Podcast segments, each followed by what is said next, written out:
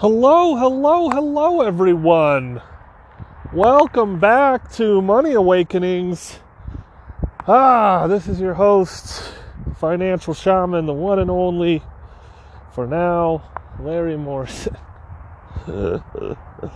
Hope you're feeling great. I am feeling, I don't know, I'm feeling good. I'm feeling happy, but there's definitely some, hmm, I want to say darkness. There's definitely some healing that needs to take place, and I'm hoping that me talking this out with you will obviously benefit both of us. So, what I like to do on this podcast is I like to go for a walk ah, in nature, if I can. I mean, I guess we're always in nature if we're not indoors, and uh, depending on your perspective, and um, just have a very one sided conversation. And typically, I break down all of the belief systems that block wealth, uh, the frequency of abundance, or happiness and joy and fulfillment, unconditional love, gratitude, anything that blocks the foundational frequencies will also block wealth. Because to be in alignment with abundance is to really understand that you're unconditionally loved at all times. And for those of us who, which is pretty much everyone, who have been indoctrinated to believe that this is a hostile universe that runs on conditional love, that you have to jump through a shit ton of hoops in order to have Source rain down blessings upon you, like the Santa Claus God, right? If you've been indoctrinated like I have into that, and are ideally, if you're listening to me, like me, attempting to shift perspective, perception to a new reality or a reality that you have maybe been shrouded from you, maybe been hidden from you, even though it was always right there, into an unconditionally loving and supportive universe, we run into certain habits of thought, shall we say, belief systems for sure, patterns that are subtle after you start to really tear down the onion layers and go closer and closer and closer into the center. Things become more subtle. They're not as pronounced, like, oh, I'm triggered, so this is, you know, obviously has to do with my mom dying or whatever the case may be, some trauma. You come to a place where there's the messages are much more subtle, but quite obviously still there. And so, what I've been really grappling with lately is this idea of being wrong and how we're so scared to be wrong, all because of our indoctrination right? Because of conditional love. We don't, if we're wrong, the condition isn't met, so love doesn't flow. So we we feel unloved if we're wrong. And we're so scared of that, the lack of love. Because maybe, like me, you were abused or emotionally tormented if you were wrong. You know, made to feel stupid and inadequate and not good enough. I mean, this is in all levels, not just parents. I mean, classrooms do this, you know, classmates, teachers, and it happens on and on the line. But obviously, we can't always be right because A, we wouldn't grow. That's the paradox, right? The paradox is if you're right, you don't grow. But being wrong is fucking painful actually the paradox is really um, you always strive to be aligned with the truth but being wrong or being right doesn't help you grow. So here you come to this place where it's like we know that curiosity is curiosity and the ability to shift perspective combined together is a superpower and yet, we can only have so many perspectives on a thing. So I was coming across this today, and if you've been listening religiously, which is a hilarious word, there's this great joke by Demetri Martin who says, uh, I work out religiously once or twice a year around the holidays. uh, so funny. Anyway, try to keep my positive mental attitude while diving into this because you know it's not it's not exactly though I can't hear or see your faces or hear your responses it's not exactly like exciting if you will to sh- to show my flaws but obviously necessary for my own healing and to make you realize that I'm still just a dude right? I maybe have some shit figured out, but as soon as I feel like I have it figured out, I have to let go of it, which is extremely frustrating but fascinating at the same time. Okay, so where to begin? We've talked a lot on this podcast about judgment and how judgment is pretty much the killer or opposite of unconditional love. Because if you were unconditionally loving, there would be no need for judgment, right? What would be the point? You judge it as good or bad, doesn't matter. Oh, there's some kind of a dog coming at me. No leash, no owner. Looks like a Doberman, kind of. Nope. Oh, I can't tell. It's hard to tell. Stay tuned. So, where was I? Oh, I guess he's not done.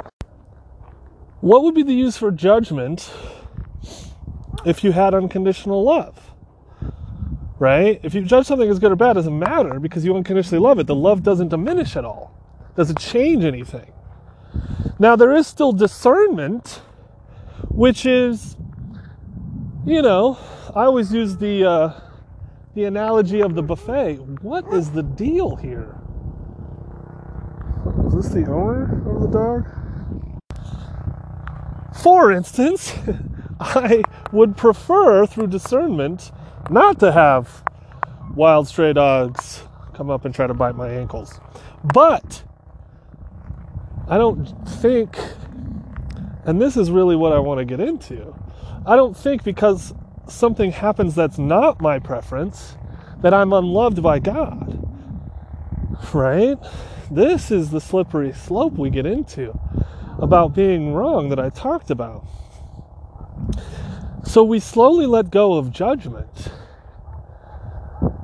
Like nothing is in it in it hmm, in essence, I guess is probably the best. Nothing is in an essence good or bad inherently. That's the word I was looking for. It's not good or evil inherently, it just is until we judge it. However, you slip into preferences because you still are like at the buffet of life.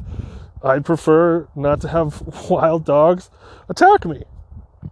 But if Source sees fit to have that happen, then I have to know that I'm still loved even if some kind of preference doesn't happen. Because to say, let's let's flip it around here for a second if a preference doesn't happen and I feel unloved, that's conditional love. That's saying Source's love is conditional.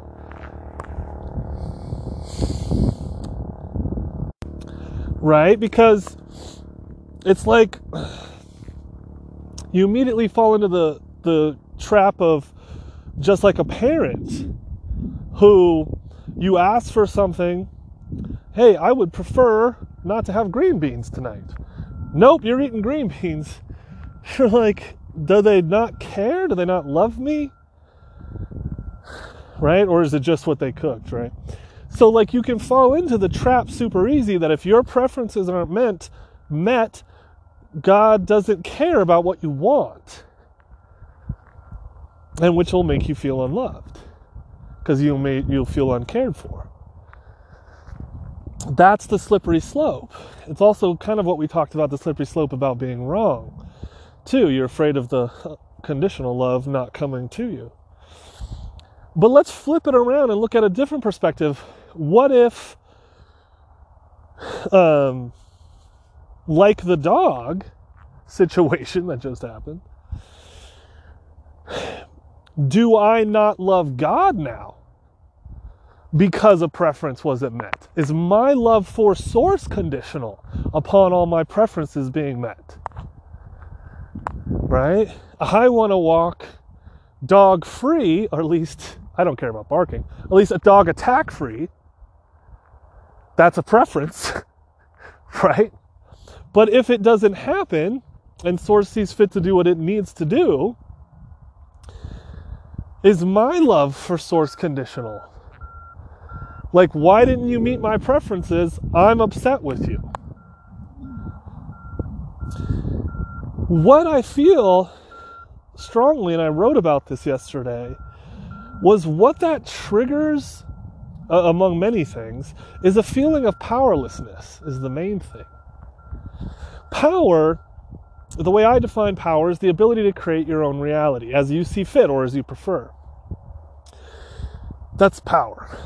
Um, now, some people have it twisted to think that power is power over other people to have them do your bidding or whatever, but that's just my definition of power the ability to create your own reality as you see fit, as you prefer. Now, the feeling of powerlessness is the inability to create your own reality right? So, in that regard, if something happens that you don't prefer, you feel powerless. It triggers powerlessness, which can trigger anger. Because anger is always a cover up for powerlessness, and it will also trigger self righteousness. It's hard to have uh, anger without self righteousness. Think about it for a second you have to be right to be angry that what you think is right is not happening. I shouldn't be attacked by dogs. And then I get angry. Right? These dogs should be on a leash. Whose dog is this, right? Who's not training their animal? Or releasing them possibly or who knows, they just got out of the gate or something. But my point is, you it's very difficult to be angry if you're if you're not also self-righteous. Because to take away the self-righteous component if you didn't think you were right how could you be angry? If you were like it's hard to be angry not knowing what you want or not knowing what you prefer or not knowing what you think is best. Right? Give me something give me some can you can you communicate through this podcast? No. Um, so let's just take a, a simple example of an average thing that you're angry about. Let's say traffic, or somebody cuts you off in traffic. Right? You get angry because you think that that person should pay more attention. Right?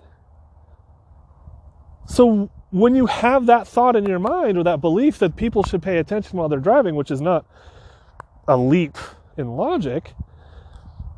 Of course, subconscious, we're all driving the car subconsciously. The subconscious is driving the car, not you, really. That's a whole other subject. But my point is, you have a belief, or a thought at least, that could be a belief that says people should pay attention, and then you get angry because they didn't. If you didn't have the belief that people should pay attention, you couldn't get angry. If you were just like, wow, I don't know what's going on. Why did that person do that? You can't be angry at that. Why did that happen? You may actually, maybe, but it's it's going to be a lot less. Like the anger's not going to go very far if you're curious. If you're truly curious, not like, why did you do that? Like if you're yelling at a child, why did you do that?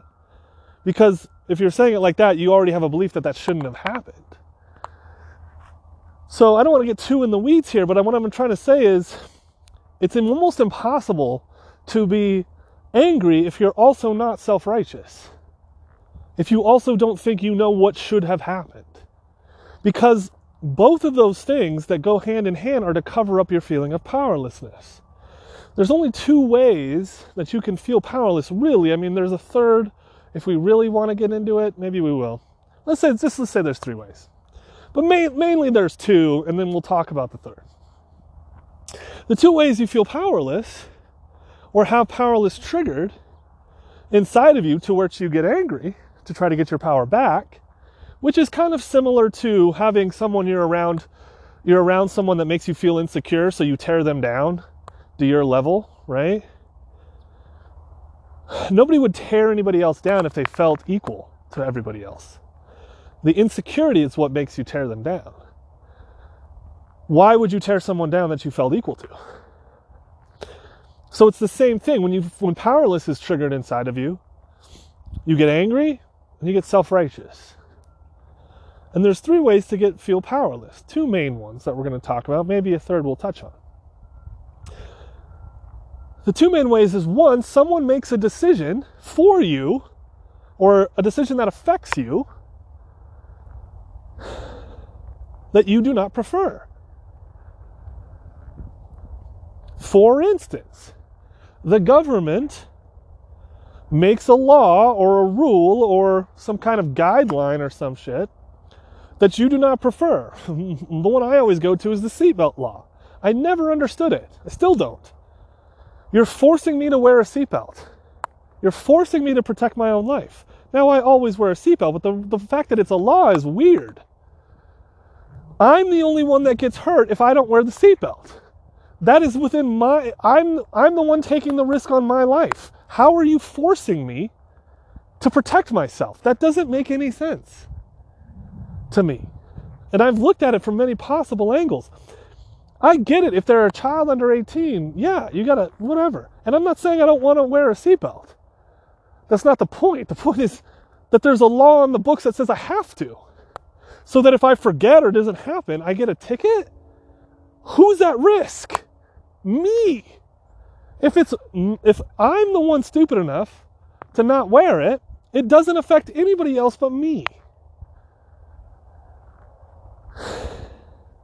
Anyway, so the government makes a law.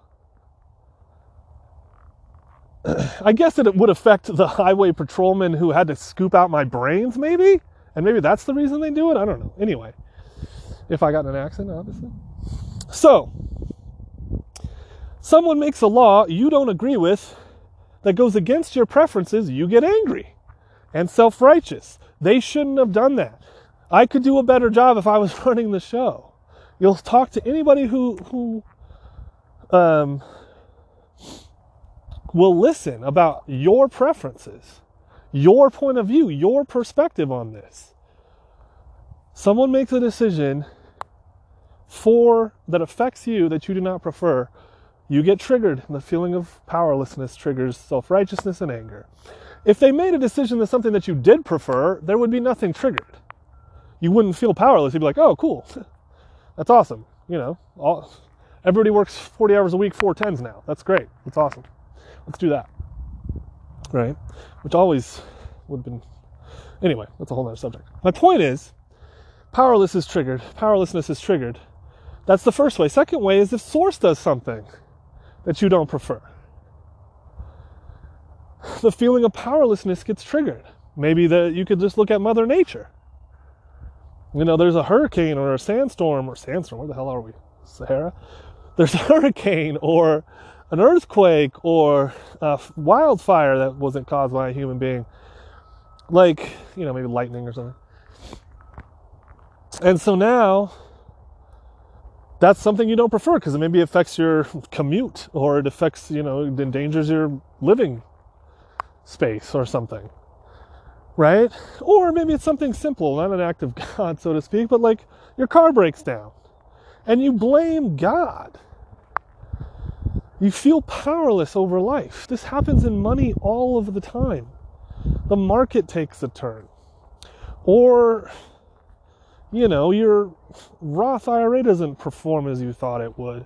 Or, and this happens to me, your financial professional doesn't respond to your email fast enough.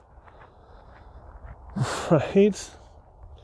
And you feel a triggered a feeling of powerlessness. because what you, pref- did, you preferred didn't come to pass.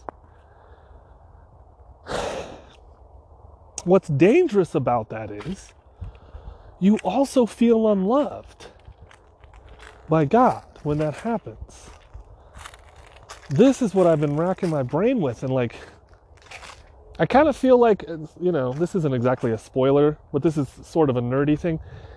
I feel like Doctor Strange, when he's like going through in the first movie, where he's going through like all these different multiverses, and you're just lost in this beautifully uh, cinematography, by the way. You're just lost in this almost psychedelic experience, like trying to make heads or tails of like, how is it that I feel unloved if I don't get what I prefer? And how is it that I immediately don't love Source if I don't get what I prefer? That's how deep the conditioning goes.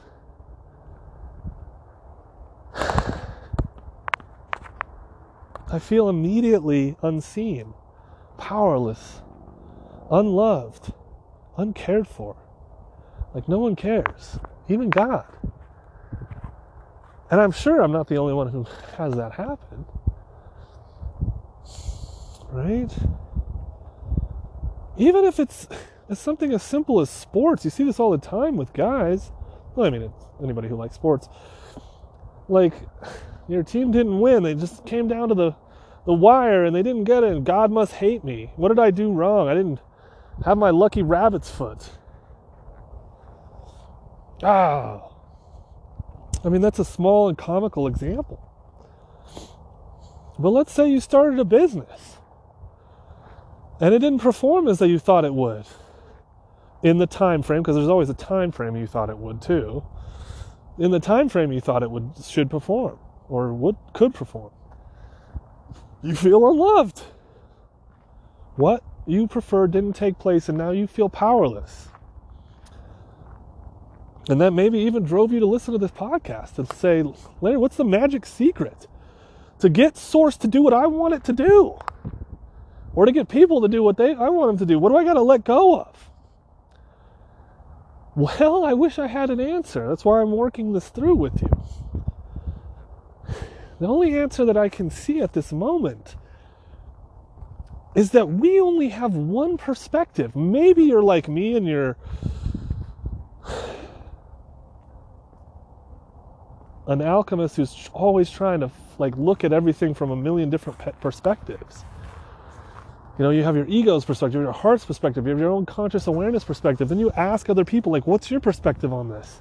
This is what I do when I answer financial questions all the time. People are just asking me for my perception of a situation to see if it's higher than theirs and it'll makes them feel better and align more with source, right? So I'm constantly not necessarily judging, constantly seeking higher perspectives all of the time. I, I talked about the truth being fluid a couple podcasts ago or last one, I can't remember and how it's constantly evolving. And um, we have to not na- try to nail down the truth. We have to be seekers of the truth, not speakers of it, which means like you constantly have to question everything.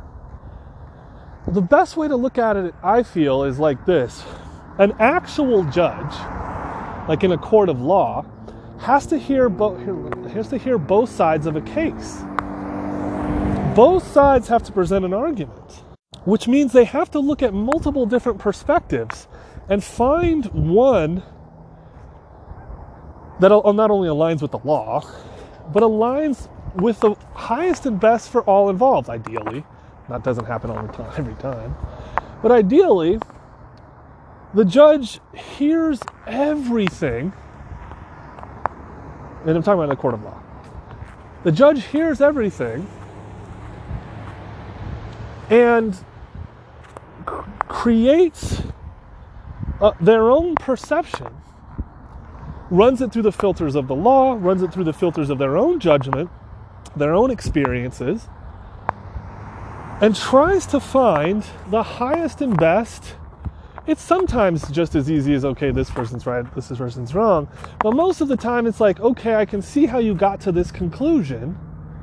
Here's where you messed up, or here's some of this is right, and some of both of you are right in some regards. You see this a lot with divorces. You can't just, it's not just 50. I mean, it's not just one person created all the problems, right?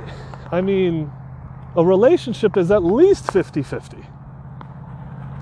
So you've got to take at least 50% of the responsibility, even if you were abused and beaten. I mean, you're the one that stuck around for that. So you're the one that invited in, you're the one that didn't have boundaries for that. So, anytime a judge, a divorce judge, or whatever, hears the case, they know that it's not ever black and white. There's multiple different perceptions, multiple different moving parts. Of course, they got to take the law into account, which is what we have deemed societal boundaries that we don't want to break. And so the judge has to hear all of this, run it through the filter of the law and their own perspective to either come up with the highest perspective, ideally, to present to everyone to either get an alignment with or cut some kind of piecemeal deal together, right? So, what if knowing that is how we do it in the law? What if we were also like a judge, constantly, and I wish there was another word to use. Maybe like we use the British term or something like magistrate. what if you were like a magistrate and you didn't, you tried not to have any bias? You know, tried not to have any of your own experiences brought into this. So that when source comes and does something you don't prefer, you take yourself out of the equation, take a step back, and look at it and go, okay, Source did this thing with, for instance, the dog. Larry, the individual, did this thing, which is to just pause the recording and tell it to f off, you know, and get out of its way.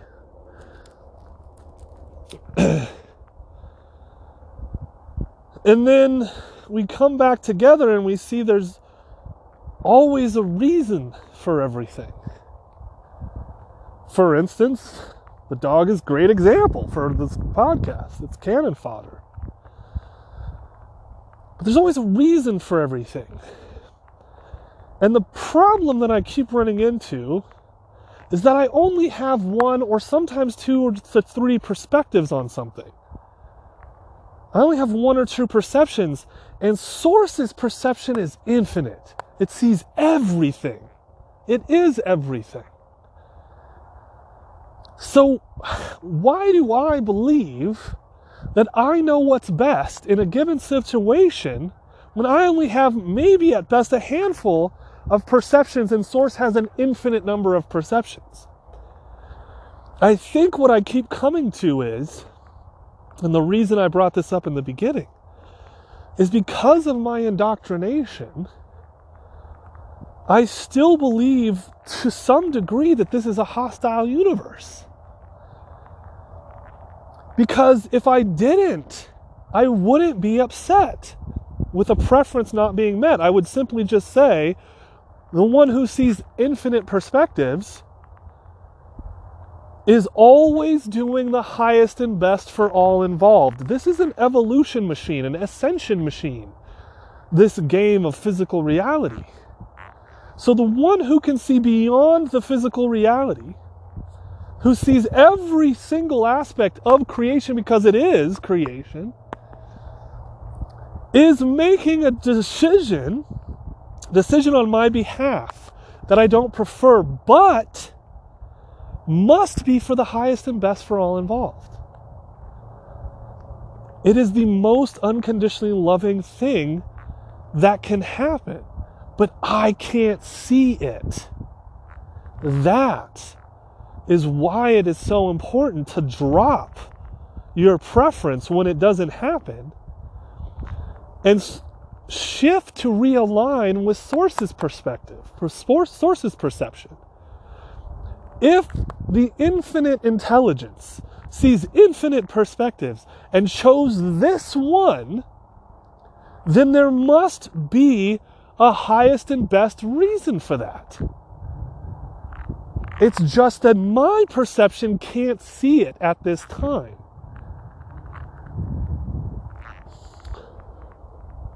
And so we come to surrender.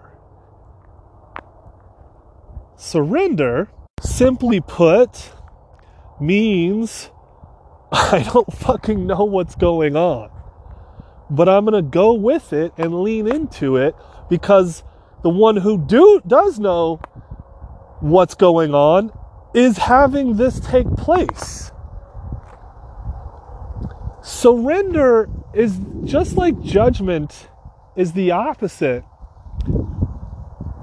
of, of um, unconditional love, where what they both they cannot coexist.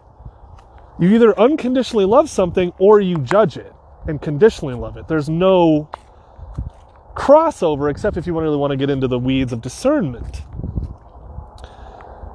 But the same way that those two things cannot coexist, they're opposites.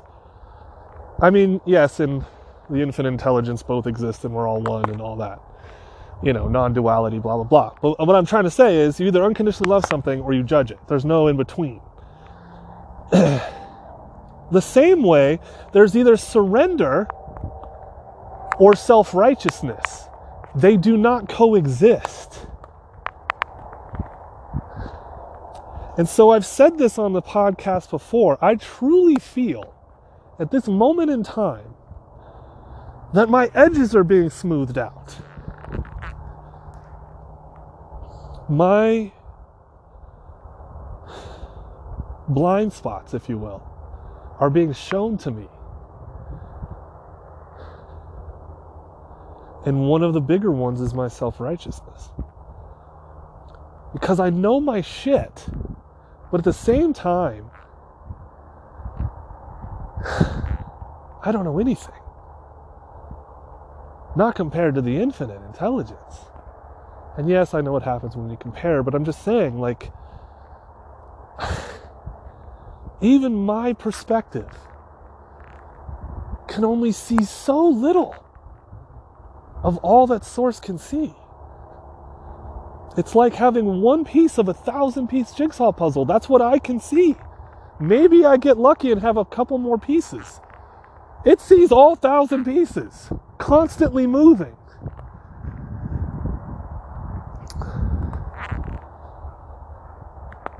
So, why would I believe that I'm right?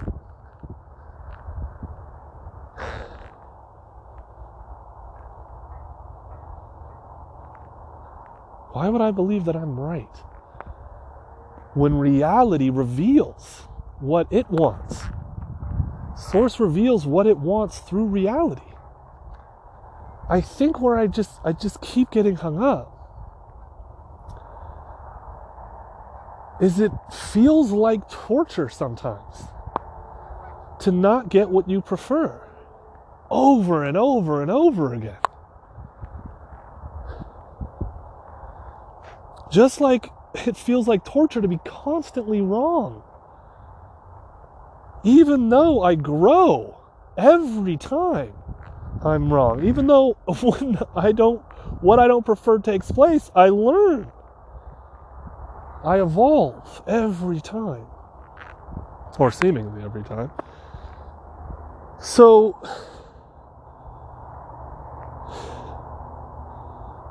This need to be right is driving me insane.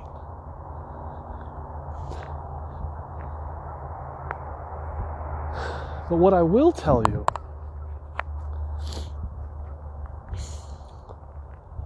it's that it's not about not having preferences. I went down that rabbit hole too. You want preferences. It's fine to have preferences. It's fine to have wants. They're neutral. It's when we attach to them. And then when we make a story that one, when they don't come to pass, we're unloved and unseen and uncared for. No. When what we want doesn't come to pass at this moment in time, because there's always a snapshot of time involved, when what we want or what we prefer doesn't come to pass, it doesn't have anything to do with the fact that we're unloved. It has everything to do with the fact that we're so loved that the infinite intelligence is creating something even bigger than we can see. And to let go of our perspective to align with it.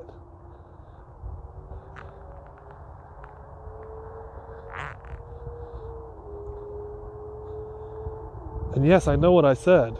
It's not, it's a challenge, to be sure. It's extremely challenging to me right now to surrender. It's been a lot of pain recently in the past three weeks of my life. A lot of pain, like the second most amount and highest amount of intensity of pain since my mother died. And it's funny because everybody I talk to is like, November is a shit show for everybody. There's a lot of pain going on, which means there's a lot of transformation.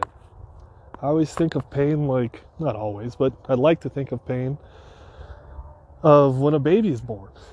You know, they seem to be in extreme pain because they're adjusting to a new environment. So when I see people going through extreme pain, I'm like, if it's not prolonged suffering, if you're learning the lessons and evolving, then it's transformation.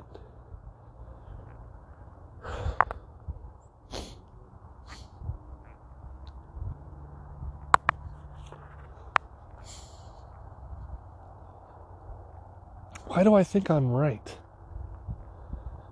I don't know if I think I'm right or if it's just this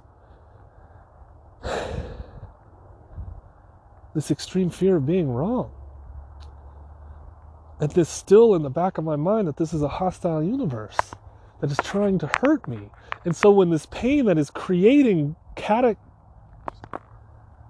catalysm, catalysm, catalysm, the pain that is a catalyst for transformation happens, I feel like I'm being punished.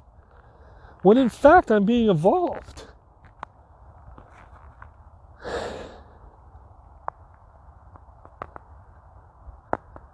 But man, does it suck to not get what you want. Man, does it fucking feel shitty to be wrong. To be emotionally hijacked. Oh, that's the third thing. I forgot about that. The third thing that makes you feel powerless is self sabotage.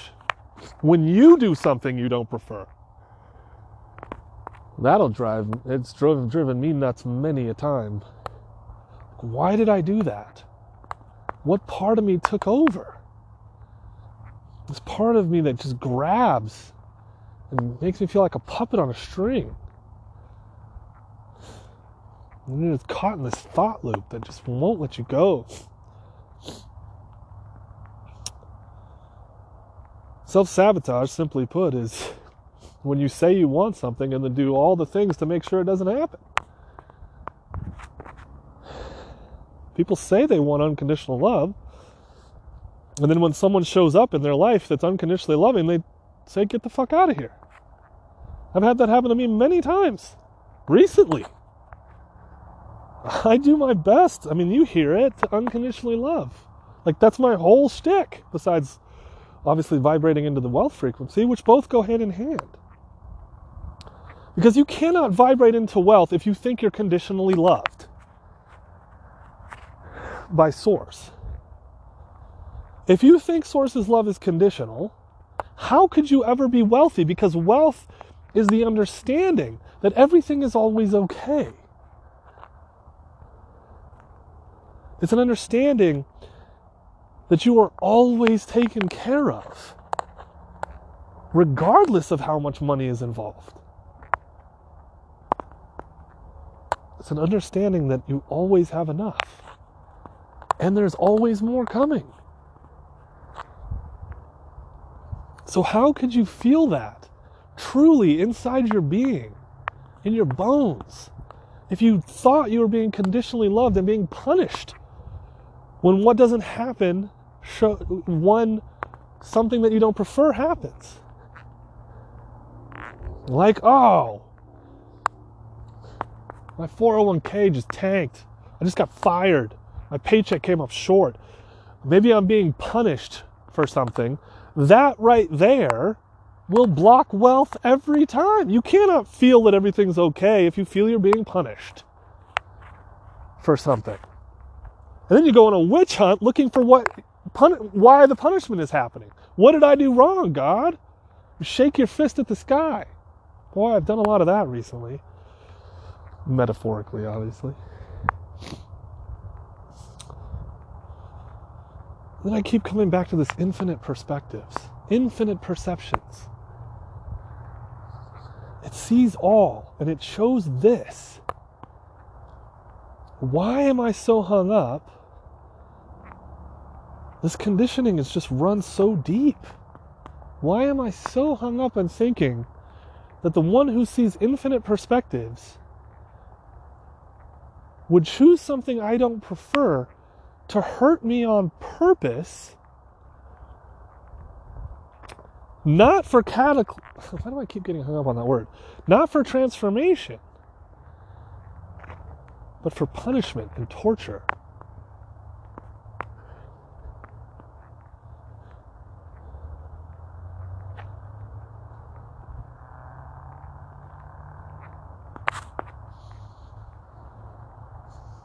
What if it's that I just can't see it?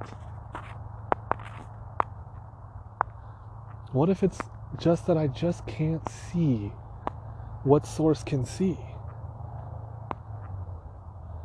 What if it's like seeing a film one frame at a time? I mean, we all see film one frame at a time, but what I mean is like we pause and judge that one frame or you know, you see the movie. I don't know. I was, I don't know why I was closer to the holidays, but I was thinking about Elf. I love that movie with Will Ferrell. And uh, if you just saw one image, how could you possibly go on the adventure that he goes on? How could you grow from that? If you saw one image and then judged it too. Like you just see the image of him uh, I don't know. You just see the image of him uh, in the bathroom with Zooey Deschanel snooping on her or whatever. totally innocent scene, by the way. Um, but it, it could be judged as not innocent real easy, especially if you saw it out of context. And there it is. What if I'm just seeing everything out of context? What if I'm seeing my entire reality out of context and I'm only seeing a two dimensional snapshot? Snapshot. So, how can I judge? How can I judge the snapshot? How can I judge the snapshot of the film without ever watching the whole film? Like, here, there's this great line, I think it was Kierkegaard, I could be wrong, but he said, uh, I don't think it was, I don't know, one of the philosophers from back in the day said, uh, life can only be understood backward, but must be lived forward.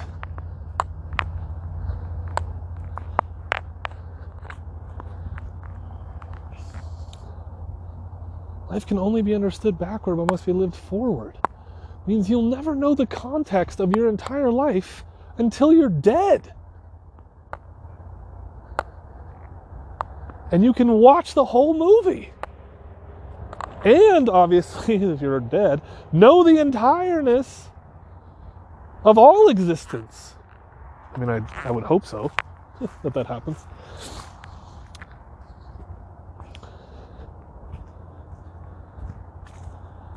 What if my entire life is taken out of context.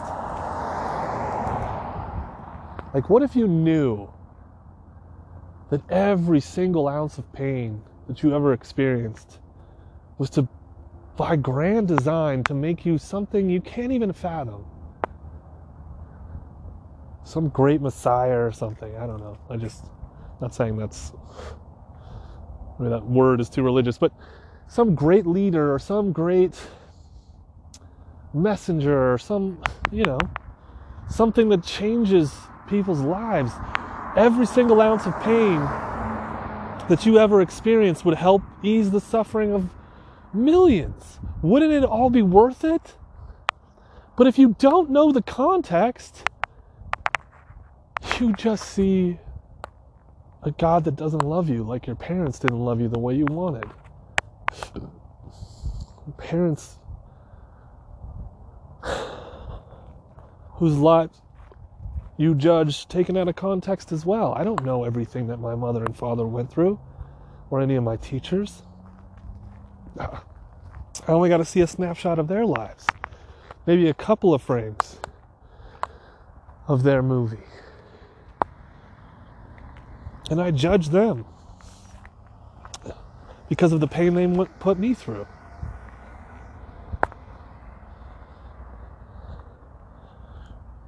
I judge the snapshot, taken completely out of context.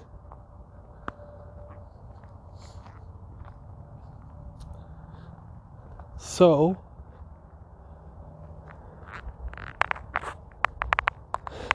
then the question becomes that I'm coming to is how do I let go of one fully believing that or here, let me take it let me take a step back. How do I let go of thinking that when a preference doesn't come to pass or a want doesn't come to pass,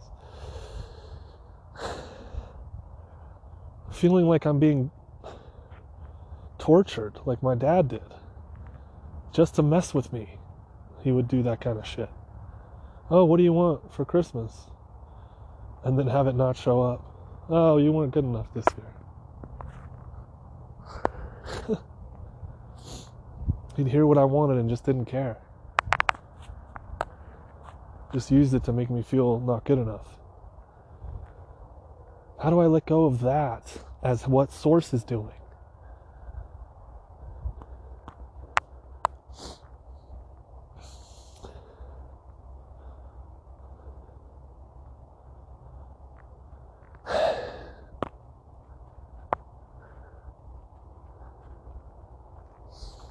And the other question is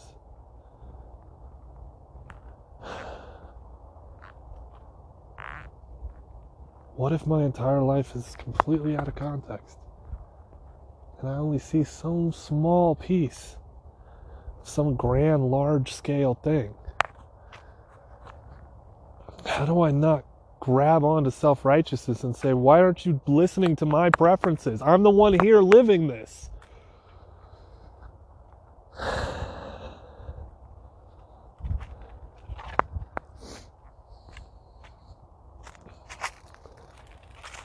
How do I let go of the self righteousness that says, if I was running the show, if I was God, if I really am God, I would do a better job. But I only have one perspective, my own. So, how do I know that I do a better job? And how do I know that this isn't the exact right thing to happen? That's all based on one perception, one snapshot judgment. Here's the other thing that comes to me. Did we only come, I'm sorry, did we come here to this physical reality to only experience what we prefer? Did we come here to only experience what we prefer? Because what you're talking about there is some kind of fairy tale dreamland. Or basically what we already come from. We come from a place of unconditional love, of infinite possibility, that everything that we want is always said yes to. So, knowing that, we came into this physical reality to experience no, to experience contrast, to experience different ways of creating. And so, if we really only wanted to experience what we preferred to experience, why would we come here? There's something deeper going on. And for me, even though this is going to sound almost completely 180 to everything that I think I stand for, getting only what you want, it sounds really boring. Like, there's this great line by Alan Watts that talks about artists. Even if you're just drawing in black and white, you have to know that foreground and background and shading. Like you have to have contrast to accentuate what you're trying to express visually.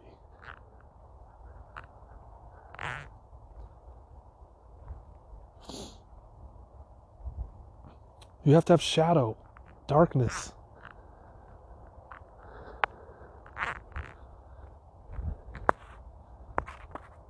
You have to have a foreground and a background. To make the light pop, pop like a Thomas Kinkade picture, you have to have kind of dimmer things around it. Wait, is it Thomas Kinkade that does those? Shit. No, yeah, it is. I was thinking of Ansel Adams. anyway, where was I?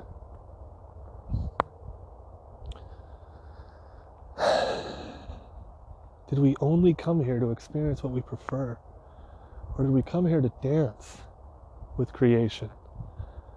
And in dancing, the little I know of it, is A, you have to be okay with looking foolish which is clearly something that's been shown to me lately is you got to really show your flaws and be okay with it. And so this is what I've been working with these past few weeks, these past few days. Is like why do I keep feeling like I'm unloved? Because constantly what I don't prefer is coming to me. I would never write this story like this and it feels like no one is paying attention. No one cares. And I know that's not right because it feels terrible to think that. So then you shift perspective and get curious. Okay, why would Source do this? And it comes to the doorway. The doorway is, or the two doors, one is it sees all infinite perspectives and is choosing the one that's highest and best even though I can't see it. Or doorway number two, which is it's doing this to torture me, which will make me go insane.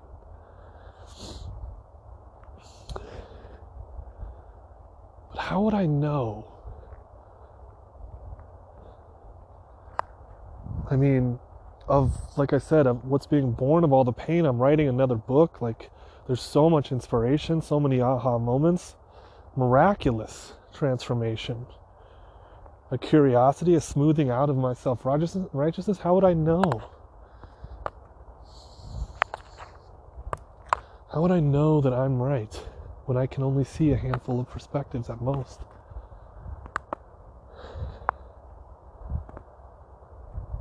Smoothing out of my anger, better understanding of what surrender means.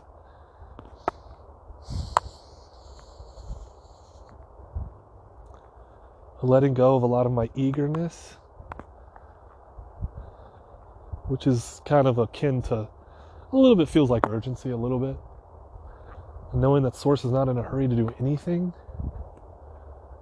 which goes back to if I'm really practicing and vibrating into the abundance frequency, then there also would be an abundance of time, wouldn't there?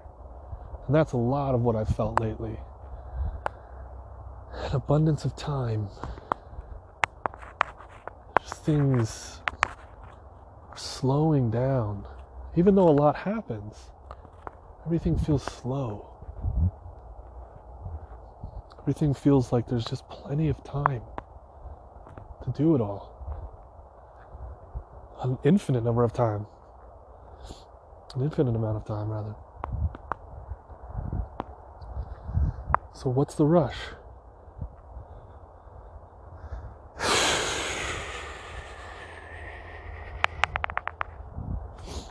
Maybe I end this a little early. Nope, nope, right on time. Ah. If something is happening in your life, especially around money, that is something you don't prefer, do me a favor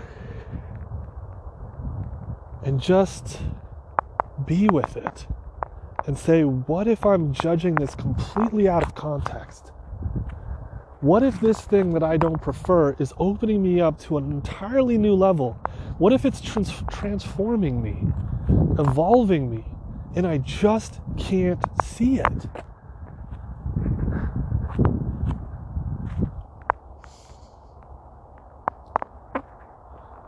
What if I am truly unconditionally loved?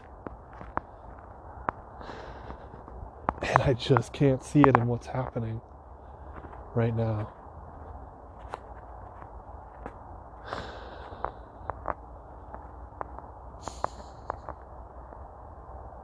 Do I let go of thinking that getting what I prefer is how Source shows me that it cares about me? How do I not judge Source and conditionally love it?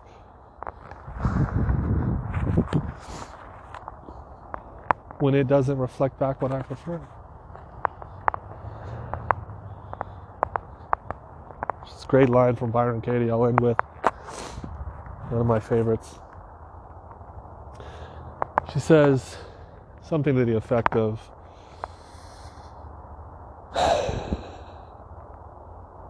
If you think you know better than God, or I think she uses the word reality, you lose that argument. But only 100% of the time.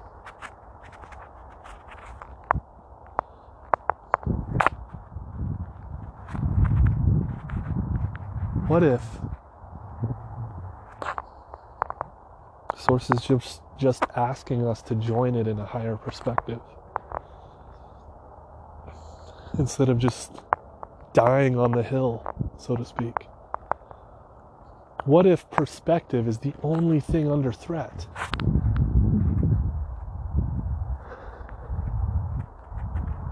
Because if we are eternal, which I obviously believe we are, and we're unconditionally loved at all times, then the only thing that's really hurting is our current perspective.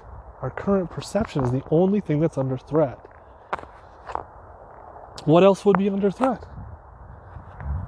That dog shouldn't have attacked me. And then I go and fight to be right about that. Instead of just saying, what's under threat exactly? The perspective that it shouldn't have. And all I have to do is shift that and say, Source knows what's best. It was great cannon fodder for this podcast. And then I'm back to feeling good again.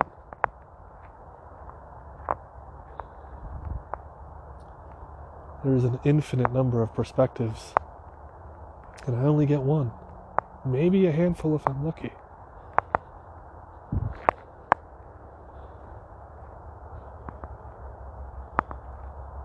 I hope something I've said here today helps you, especially if you're dealing, dealing with a difficult time.